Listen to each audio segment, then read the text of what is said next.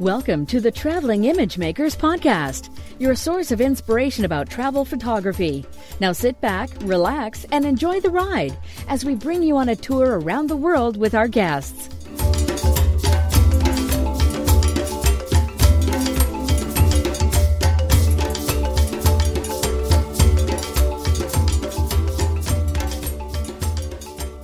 Hi everyone, I'm here with one of the winners of our January 2018 photo contest at the Traveling Image Makers Corner group on Facebook, where every 2 months we invite you to submit one of your favorite travel photos, and then we pick a couple of them and we invite the winners on the show to talk about their photography, their travels, and of course the winning picture. So one of the winners for our latest contest is Fabian Fitzinger, or how do you pronounce it? Fitzinger? I'm not really sure. Perfectly right. Fitzinger. So Fabian from Berlin, Germany. Hi Fabian, how are you doing? Hey, thanks for having me. I'm doing great. How are you doing? I'm doing good. And so you're based in Berlin, and yes. Great city. I've been there. We're chatting about this before going online. I was there in May. Great city. It was my second time there. I hope to be back there eventually soon. And, so, Fabian, what about you? What about your photography? What role does it play in your life? Can you tell about how you get started with it? What do you like traveling? What do you like traveling to? What do you like photographing? Yeah, well, I kind of started quite late, so it's not like my father gave me my first camera when I was 10 years old or something. I started when I was maybe 25, I think, and it went on quite like simultaneously with the traveling. So I started traveling at around the same age, and yeah, so more and more travel with more and more picture taking, and yeah, went on from there. So by now I've been to around 50 countries and got my camera always with me, and would consider myself kind of an ambitious amateur photographer. And yeah. Well, definitely your results speak for themselves, especially the winning picture. It's a great photograph. Can you describe it and tell us where it was taken and under what circumstances? Yeah, sure. It was taken in Wadi Rum, which is kind of a quite accessible desert in the south of the country of Jordan. And you can basically go there and spend some time in one of the desert camps run by Bedouin people. And yeah, it's an awesome photo location because like you have those really red and orange sandstone rocks and the red sand, and yeah, it's just a vast and beautiful landscape. And we spent a few nights there, and on the last morning we headed out like really early at 5 o'clock or something, and went to a viewpoint like kind of 30 minutes away from our desert camp where we stayed. And yeah, there I took this photo. I was quite lucky because the days before we had quite bad weather with a few drops of rain, which does not happen too often in Wadi Rum. But yeah, we were able to witness that. And yeah, but this morning we had perfect lighting conditions. Like the sun was rising at the end of the canyon. There was like this really soft orange early morning light hitting the red sandstone, and there were some clouds rolling over the landscape, and you had this play of shadow and light on the Red Mountains. And yeah, at some point, the friend I was with, she entered like the scene kind of, and I felt like this really completed the shot because it was adding this human element, which put some sense of scale in it, and yeah, put this landscape into perspective. Yeah, I like it when you have some human element in the landscape. As you said, it adds a sense of scale, and yeah. It's nice to have it. Otherwise, people might not realize how huge those mountains are. They're really those very tall pillars. I remember being in Wadi Rum. Oh yeah, yeah. Years ago, my photography was not probably has up good enough to be able to really paint that place in the way it deserves, and probably made a mistake in that I was not that much into photography. You said you were there a few nights. We were just there one night, and we arrived in the middle of the night. It was already completely dark. Oh, okay. And I only had the morning with good light, and it was nice, but no clouds, a little bit of haze. So I don't have any great pictures of that place like yours. So I would definitely love to go back and maybe spend a few nights there, just to hope to get the best weather conditions to get that kind of light. Yeah, well, I think winter is actually quite a good time to go there because you have some clouds in the sky, and I think in summer mostly you really have this crystal clear, super blue sky. So this might add a bit of additional interest to the image. And I guess in summer it could be unbearably hot. Yeah, I think so too. Well, winter is pretty cold at night though, but I'm not sure if that's better in summer, but it was around 0 when we've been there, so... But you get a lot of blankets, so that's no problem. Yeah, I was there in April, I believe, and temperature was nice, but the sky was completely blue. So but it still works. I mean, it's an amazing place. Can you give our listeners a bit more, maybe practical information on how to visit and how to photograph Wadi Rum? How do you get there? Do you just drive there? Do you fly there? How does it work?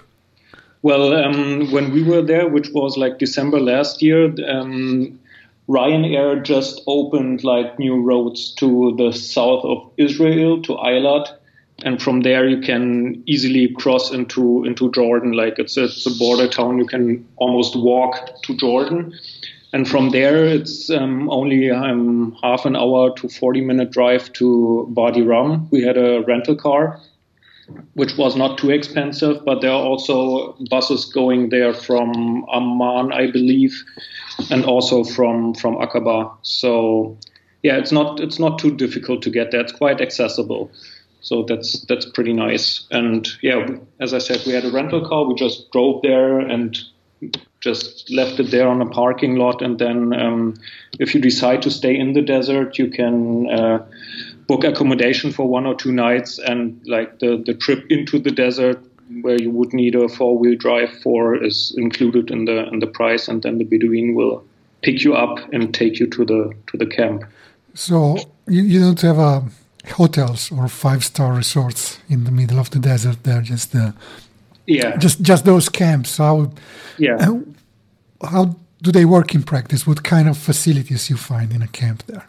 Well, they are kind of basic. I believe now they also set up some more luxurious things. At least I've seen pictures on Instagram from like kind of bubbles where you got like luxury beds inside and stuff. But most of the camps are pretty basic. So you got a tent made out of goat hair, like in a traditional way, and there's a shared bathroom with Western-style toilets. That might be important for some people. And I believe if there's enough sunshine, you also have hot showers. But when we were there, as I said, like there was not too much sun, so the showers were cold. But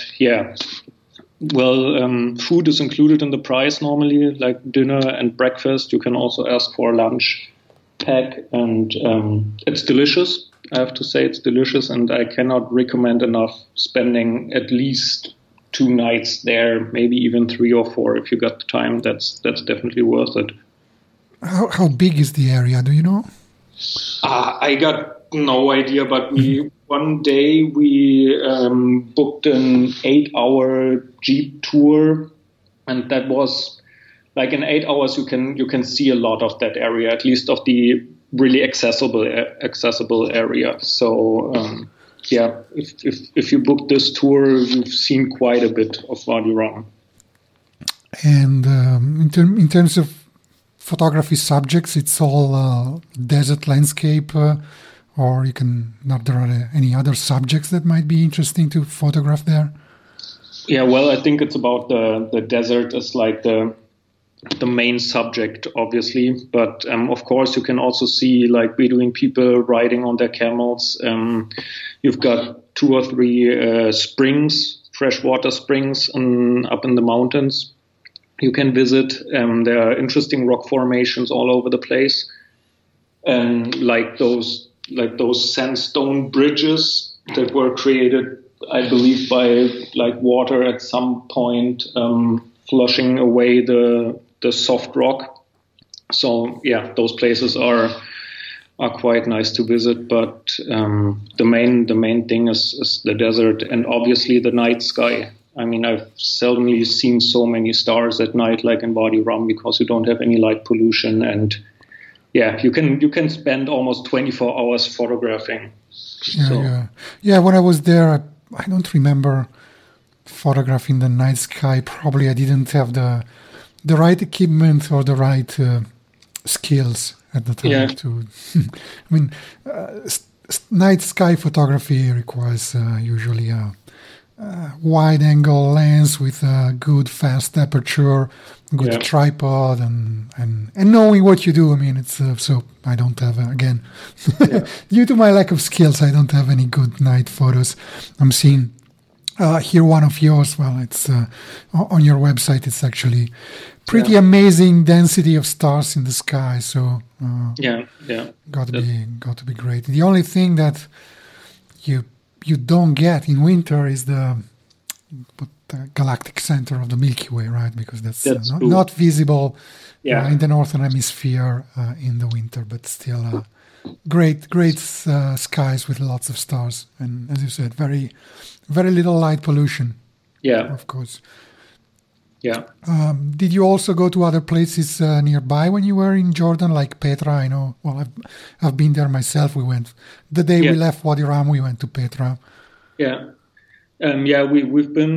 We spent actually about 2 weeks in Jordan, and since we had a rental car, we traveled all over the place, like all the way up almost to the Iraqi border. To visit the desert castles and all the way up to Amman. And I can definitely recommend the Dead Sea as well, especially if you are into photography. It's like from another planet, you can say. And obviously Petra, that was the thing why we came there in the first place, to see this wonder of the world. And this is as well a great subject to photograph, of course. How is the country overall in terms of what you expect to find there in terms of infrastructure? Is it easy to go around? Is it safe? Do people speak English?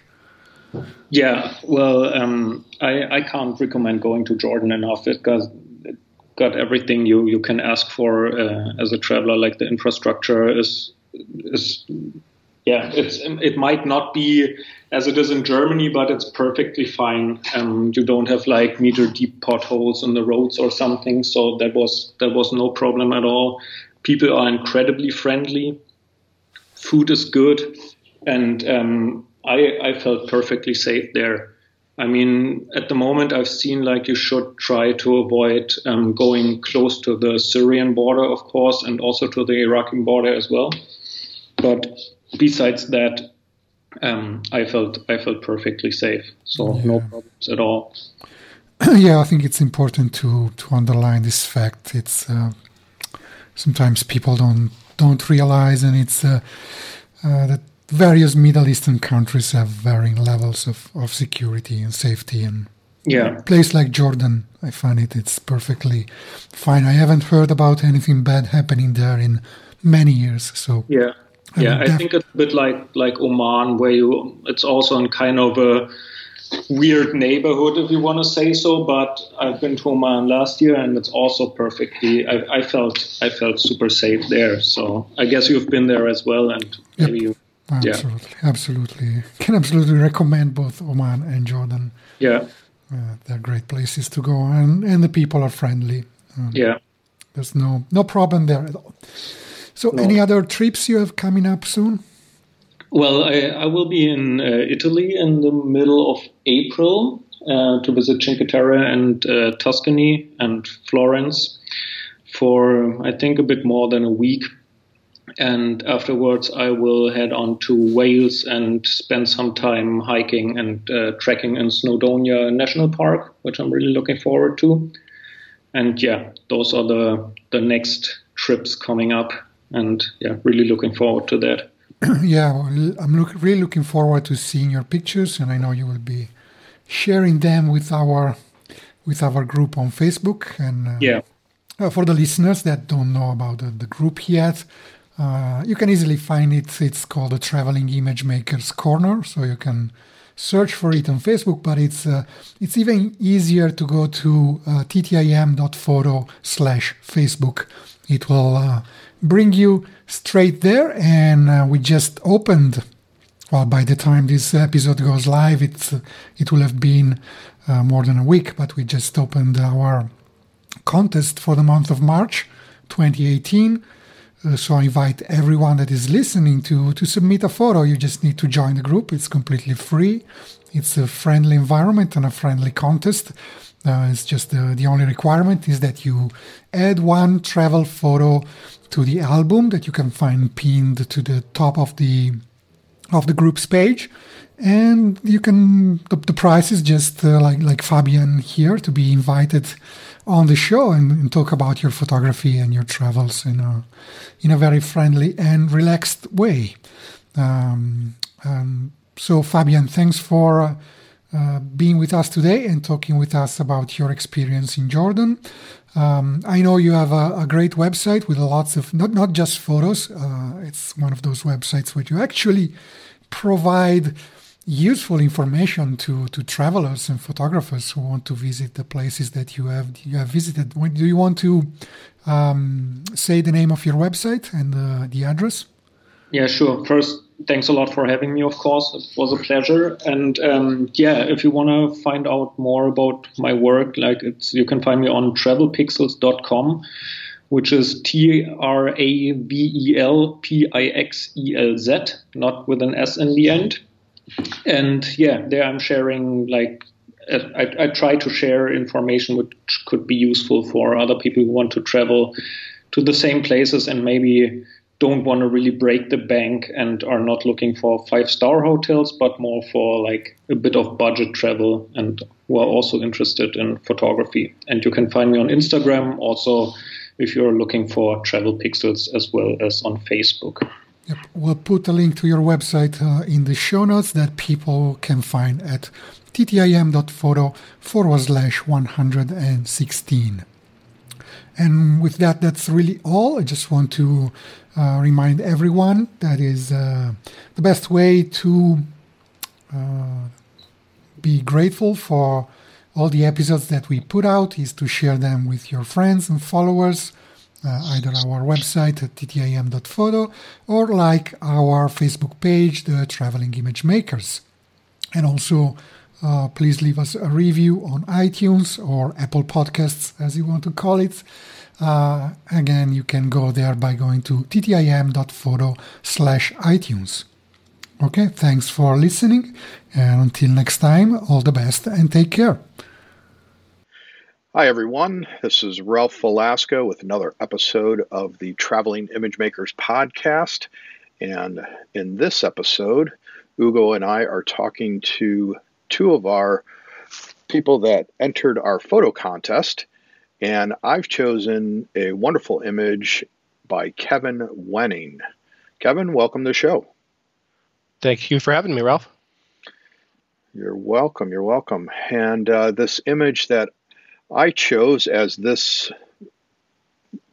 period's winner is an image that you made at Tinmel Mosque in Morocco. And if I could just... Well, before we get into that, why don't you tell us a little bit about yourself and your photography, if you would. Okay. So the image that I shared here was from some travels to Morocco, and I shot this on a tour where I'm actually scouting to take some folks on a trip at the end of 2018. And this is not a new chapter for me, but a departure from how I started in photography. And the last few years I've been really exploring travel photography. And learning my way as I go. Just, of course, shooting with natural light and in the real world is different than shooting in a studio. So these images from Morocco represent kind of where I'm going this year. And as a photographer, we all evolve and change as we grow, right?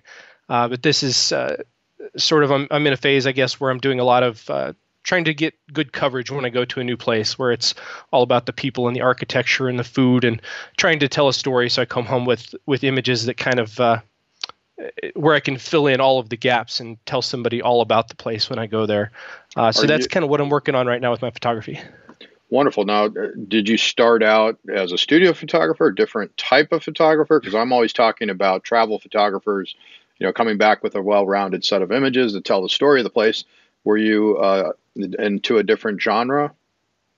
Well, I started in a small company where they asked me to pick up for a company that had been doing all of our media shooting. They did all of the product and stuff for our website and different kinds of ad campaigns. And the company that was doing that for the company I worked for at the time, they went out of business. And the owner came to me and said, "Can you figure this out? Go buy a camera, go buy lights. We've got to have something done in 3 weeks." So I scrambled around and I didn't know what I was doing at the time. That was about 8 years ago now. And I did that for a few years, and then started to just transition towards what I call interesting photography, because when you're shooting product, what I always complained with the owner about, I said, "So you want this picture to be obvious, not interesting?" He goes, "Yeah, I just need people to know exactly what it looks like, so when they buy it, they're not surprised." Okay. Well, that's totally different than travel photography, right? That's anyway, I don't want to go down that road, but yeah, so I just decided I'm going to do this because it interests me. And when I travel, I see all of these things that are so beautiful and so exciting. Just taking a picture that, like, if I were on the outside of this mosque, I would just show, here's what it looks like. And I call it selfie-tography. It's, I take out my cell phone and I take a snapshot of the place. I decided I'm not going to do that. I'm going to try and show interesting images and learn, I guess once I got out of the studio, I learned all about composition and color theory and just things that you never even touch on when you're shooting in a studio, right? So the world of travel photography, night and day difference from shooting in a studio for sure. Yeah, and so how did you learn those things? Is it a lot of different ways? Were you taking courses, tours, what? Learning about travel photography. Trial and error. With travel photography, I guess for a couple of years, I went by myself, and I would watch somebody's YouTube video before I went, and I would try and practice these things as I went. And I would say in 2016, early 2016, I went with a group called The Giving Lens. Colby Brown leads that. You guys probably know him. And I was fortunate, very fortunate on that trip. He also had along with him Brian Matiash and Michael Bonacore, which all three of those names, when I saw the itinerary, I was like, I know all of these guys. I love all of their photography. I'm going. And I was fortunate enough to get to go on that trip, and really learned a lot. Just in terms of where was that to? That was to Cuba. Okay. On that trip, first time they'd ever gone to Cuba. And what was really cool about that is, Giving Lens trips, they're doing philanthropy, so we help an in-country NGO. But I was really surprised that all of the photographers, all the professional photographers on the trip were very, very giving with their knowledge, very willing to help out. They weren't conducting a workshop. I wasn't paying them for a workshop, but of course, they wanted to help us as photographers improve as well. So that really helped me to make a big leap. And then one other name, I don't know if you guys know him on this podcast, Adam Morelli. I don't. He conducts workshops, and he's a fantastic photographer. He's done a series on basically composition, and that's something that, at least for me, was seriously lacking. And I see a lot of photographers, that are mostly interested in, I'm going to shoot the iconic spot, or I'm going to shoot the, whatever's trending right now. And you come home with all these trendy photos of, exactly what everybody else is shooting. And I was interested in learning, how do I actually compose a proper image with lines and geometry and colors and lights and darks and shadows. And Adam Morelli was the first photographer I really came across who just the way he explained it really clicked with me. I was like, aha, now these are some things, these are tools I can go practice when I'm traveling. So those were, I guess, two instances and people that really influenced me. Great. That sounds wonderful. Well, let's talk about this image that I briefly mentioned earlier. And it's an image that you made at the Tinmel Mosque. Am I pronouncing that correctly? Yes. As far as I understand, it's called Tinmel. Okay. Tinmel. It's a mosque in southern Morocco. You said it's south of Marrakesh.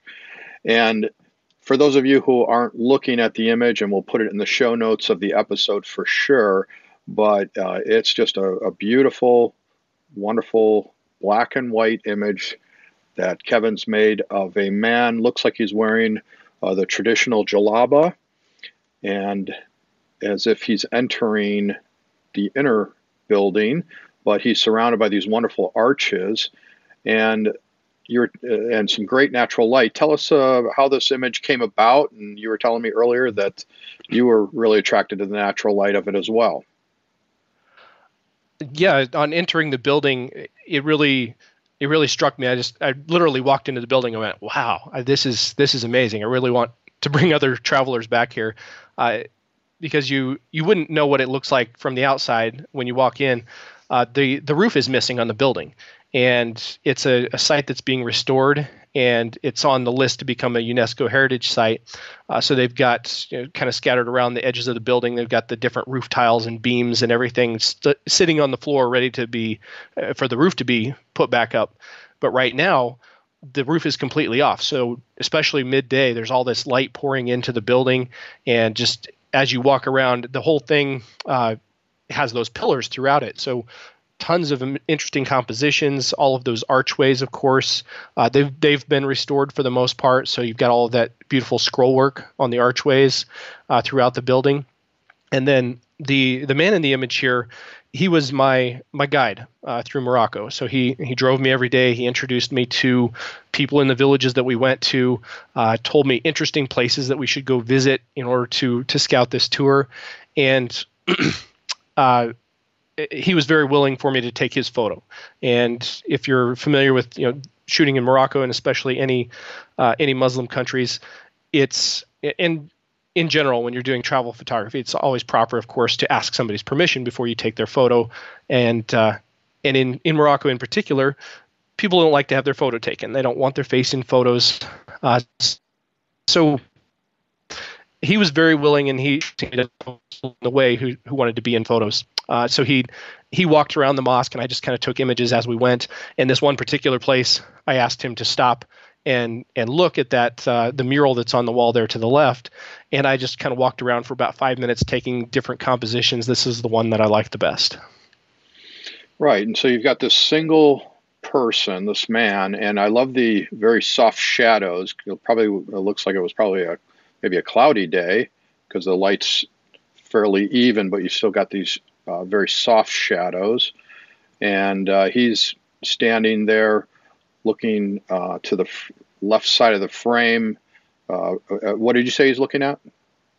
Mural? There's an altar there. So this is a mosque, and this is where they would conduct, the imam would conduct the ceremonies.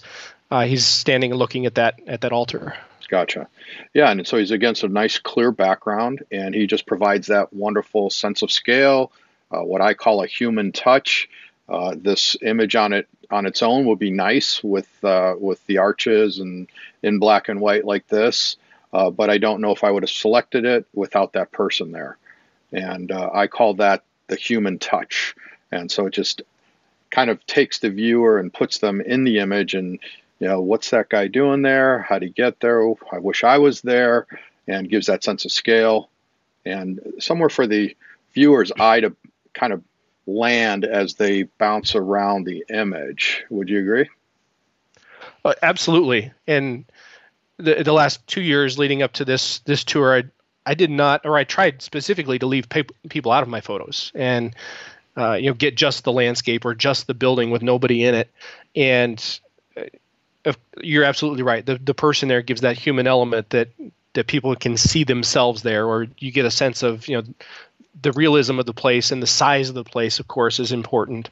And that's why I've been focusing a lot more on getting people in my photos, but not myself. I don't like taking selfie photos, and I know that's kind of a popular trend right now, but it's more important to me to show the people because they're what the place is all about. I mean, I can take a picture of a building anywhere, but it's the people interacting with their environment that really, to me, tells more of the story.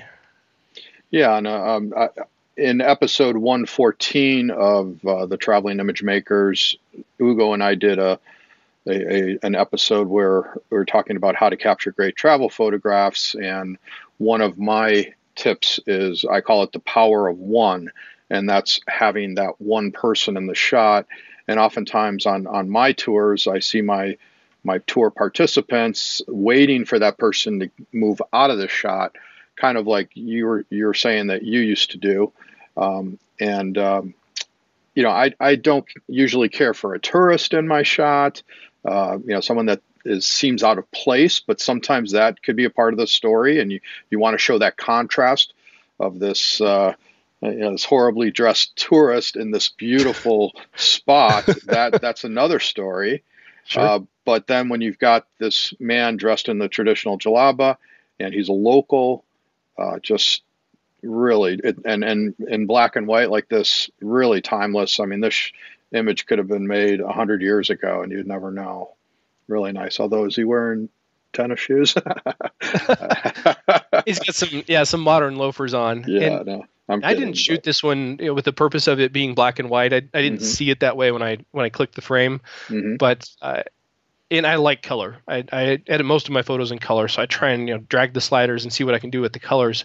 And then when the colors just aren't playing nice, then I immediately go, "Ha! This makes sense as a black and white." And that's just another Adam Morelli trick that I kind of picked up from his stuff. Always see what it looks like in black and white. And now I'm starting to look for those black and white frames that just make sense before I even shoot the photo. So just one of those evolutions as a photographer thing.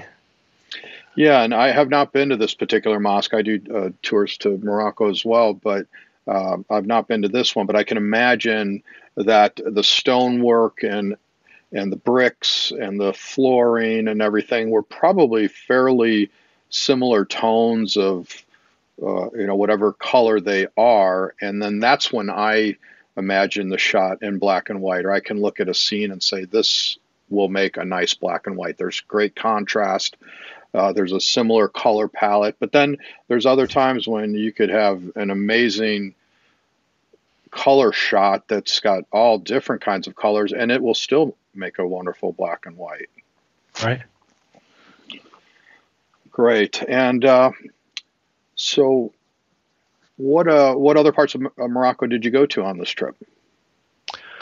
All over. In fact, I probably went to too many places in too short of a time. Well, that's the definition of a scouting trip. Exactly. But, you always, when you leave, you're like, where did I go? What just happened to me?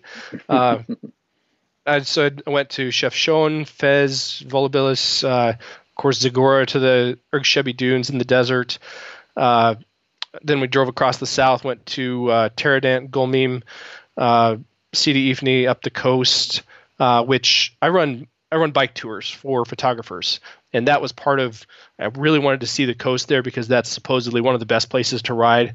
And there's a UCI cycling tour that goes in Morocco, and they go over, of course, Tizi n'Tishka, Tizi n'Test Pass. Two of the big mountain passes there. So I wanted to view all of these roads, see what kind of road conditions there were.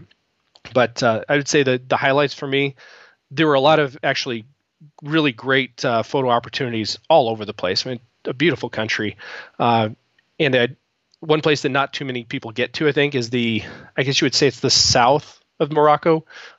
In the east, Golmim, there's something called an Amtoudi, which is a big castle up on a hill where they stored all of their precious things. And it's pretty much preserved just exactly as is. Just a beautiful spot that I would not have known to if I hadn't gone with somebody that's native to the place. And when I landed in Morocco, I kind of had a shot list. I knew sort of the places I wanted to visit, but I had 2 or 3 days that were very flexible. And I said, we're going to drive from here to here. What should I see in between these spots. And this this friend of mine that drove me around, he was fantastic. And to me, that's invaluable. Whether you're scouting a trip or just visiting a place, I always got to talk to somebody that lives there, because they're going to point out gems that you would never find on a TripAdvisor review or on somebody else's blog. You got to talk to the people that live there.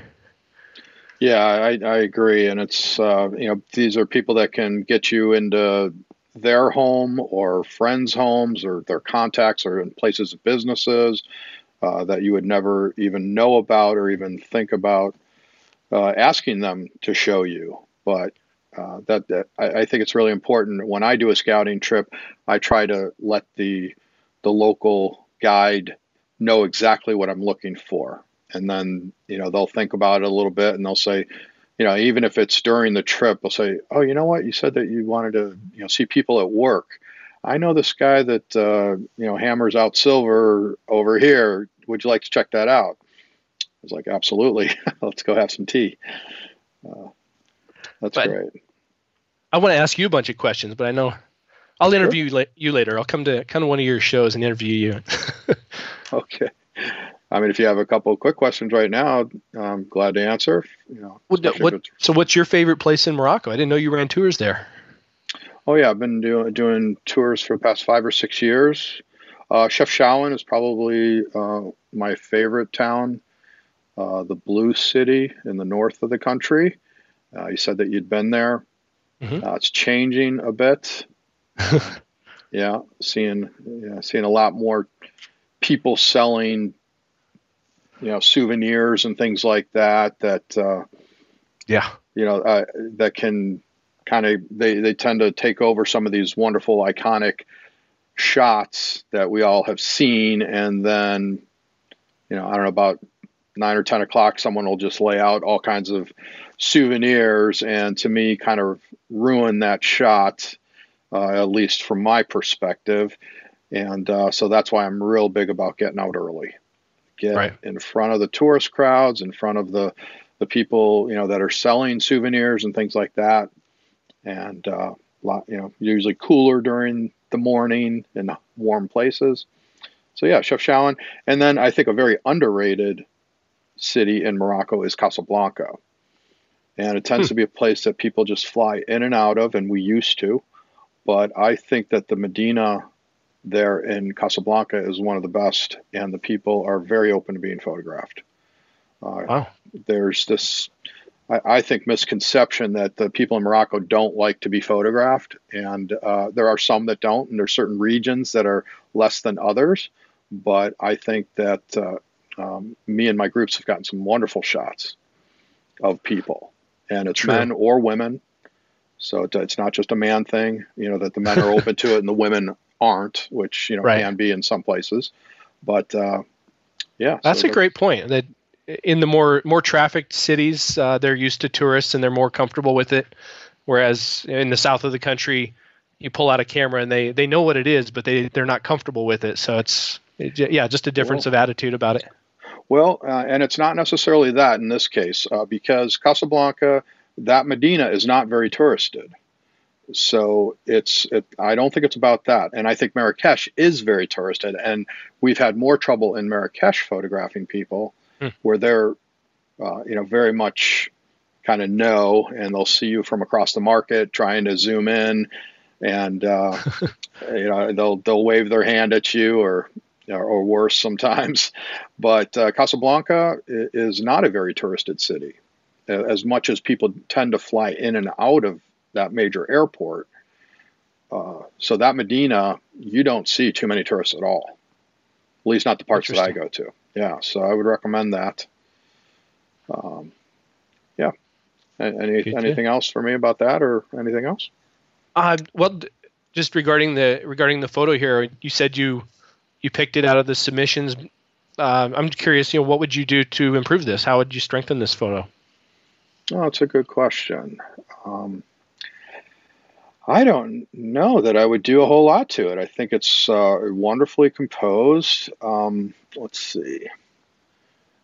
I like the way you're using that rule of thirds with the man on that bottom left sort of point, where two of those, the horizontal and vertical lines would meet in that tic-tac-toe board that we imagine when we think about the rule of thirds. So he's on that bottom left corner where those two lines meet. You've got very straight lines up and down. So sometimes you're shooting straight at this scene instead of, if you start to shoot up a little bit, then those lines will start to converge at the top, but you've got nice straight lines on the, vertical lines on the left and right and throughout the image. I like the way the man is against a clear part of the background. Did you do anything to that background, or is that how it was shot?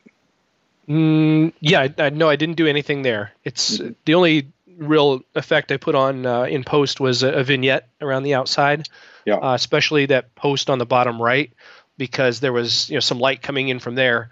So I darkened that corner with the vignette because I thought that drew the eye out of the picture. Yeah, no, I can see the vignette, but it's subtle and it works. I like it a lot. I don't know if it's, if you can see it as well, but at least here I'm looking at it on Facebook in the Traveling Image Makers group, but in the bottom right-hand corner, I see a little bright spot. I don't know if that's in the image or if it's on my screen or what. Do you see that along the bottom of the frame, just under that first much more lit up column? There's one little bright spot on the floor there. Yeah, I'd probably pop that out. It's right on the edge of the frame. Just pop that out, because my eye wants to go to that. Our eye wants to go to bright things. And first it's the man and that background, but then I come back to that little tiny dot there that you could just pop that out very quickly, and or even crop above it, just a hair, but that's just a very minor detail. Thank you. But I don't know what I would do to improve this. I think it's a wonderful shot, and that's why I chose it. And there was a lot of really good submissions this period, so congratulations. No, still thank you very much. Yeah. All right, so anything else, Kevin? Anything else you want to tell us about, or anything you got coming up that you want our listeners to know about? Where can people find out more about you, connect with you online? Oh, so many questions, but I know we're time constrained. So my primary website is called intentionallylost.com, and it needs some work, but right now it's primarily focused on talking about the bike tours that I'm working on, and that's kind of a new thing. Andy Yee is another photographer that's running those with me. We've got one planned coming up in Morocco that's going to run in October of 2018. Andy is right now in Japan running his own photography workshop. So I was fortunate to partner up with another excellent photographer who's also a cyclist. And that's kind of the point of these. We're running photography tours for cyclists. And the whole impetus behind that was I've done some photo workshops where you go out and shoot in the morning and the evening when there's great light, but the whole middle of the day, nobody's doing anything, or you might go out to some various indoor scenes to shoot, but either you're not shooting midday or you're traveling to the next location midday. Well, if I'm traveling to the next location, I want to be on my bike. I don't want to be sitting in a tour bus. So that's kind of how the idea came about. So anyway, that's what we're working on. And if you go to the main website, theintentionallylost.com, there's links there to my Instagram, and I do some sharing on Google Plus and some Facebook as well. So all of the social links are there. So it's called intentionallylost.com. Yes, sir. That's right. So we'll put a link in the show notes, but I just want to make sure that I got that right. Okay. Well, thanks very much for coming out. Good luck with your Morocco trip, and appreciate your time. And again, congratulations on the one of the winning images this period, Kevin. Thank you very much, Ralph. I appreciate it so much. Take care. You will.